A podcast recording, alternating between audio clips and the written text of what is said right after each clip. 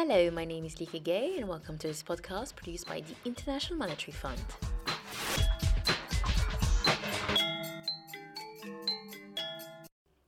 The 26 odd countries in the Caribbean may be small, but they are facing many of the same challenges confronting larger nations. These include the need to create more jobs and ensure that any growth is spread across a wide cross-section of society. The recovery from the global financial crisis has been uneven in this region, which includes the ECCU or the Eastern Caribbean Currency Union.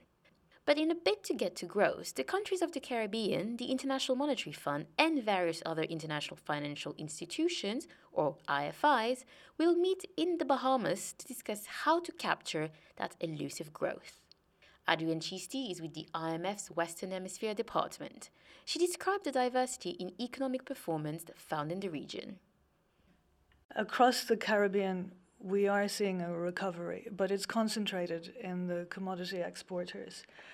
High commodity prices are expected to persist, and as long as these prices stay buoyant, these countries like Suriname, Guyana, Trinidad are going to do fine. On the other hand, where we see problems is in the countries dependent on tourism. Their activity continues to be very subdued. In some of the countries, tourist arrivals have started to recover after being pretty badly hit in the global crisis. But in the ECCU, we're not seeing any turnaround at all. Since the rest of the world is recovering, we're hoping that tourism will bounce back eventually. But in the meantime, these countries are going to face sluggish growth because they've got high debt. They're financially vulnerable. So we've got two types of economies, with one doing a little better than the other, but overall a very bleak outlook. Why is that? These are small islands. They're suffering from smallness of scale, from being far away from hubs. They're also vulnerable in the sense that they're in the path of hurricanes. They're highly disaster-prone. And they've also suffered from the withdrawal of trade preferences by advanced countries. So these are external circumstances that they can't affect. They also have policy-related reasons that they've been running fiscal deficits and they've got high debt. So financing these debts and debt service is undermining growth by crowding out private sector borrowing. And it's discouraging investment because investors are worried about whether they'll have to pay more taxes in the future. Beside the macro issues, the Caribbean business environments are not very conducive to private sector growth. Labor costs are very high in the Caribbean, and they've been growing faster than productivity. Some of this is a high degree of unionization, and some of this is that people can emigrate easily, and that means that there is just so low a wage they'll accept before emigrating. Also, electricity costs are among the highest in the world, we found, and this reflects sector inefficiencies, lack of investment, and some monopoly power because the countries are small.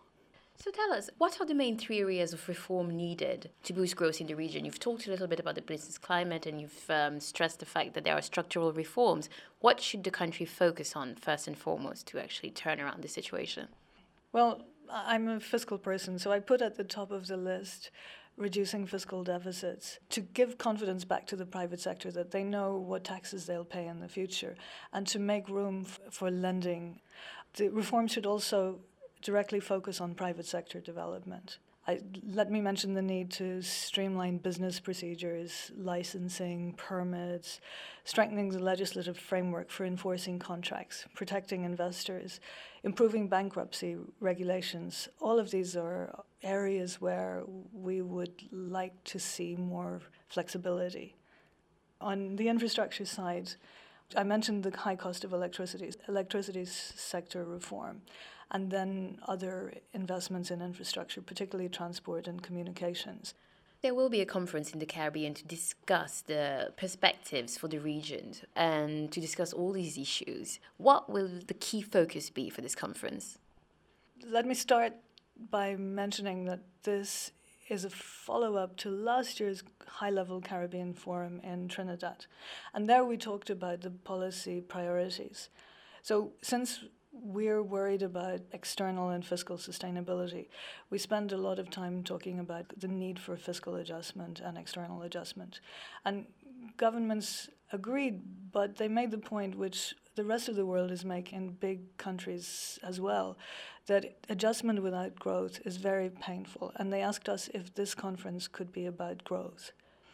So the goal of the conference is to bring us all together, all the IFIs, some of the big bilateral interested countries who give donor support to the Caribbean, and of course, most importantly, the policymakers in the region, put us all around one table and have us share our concerns about growth and our visions for successful growth. And the hope is if we're all around the table, we'll come up with a consistent vision that has more chance of success. And this was Adrian Chisti with the IMF's Western Hemisphere Department about the Bahamas Conference. And to hear more podcasts, log on to www.soundcloud.com/IMF-podcasts.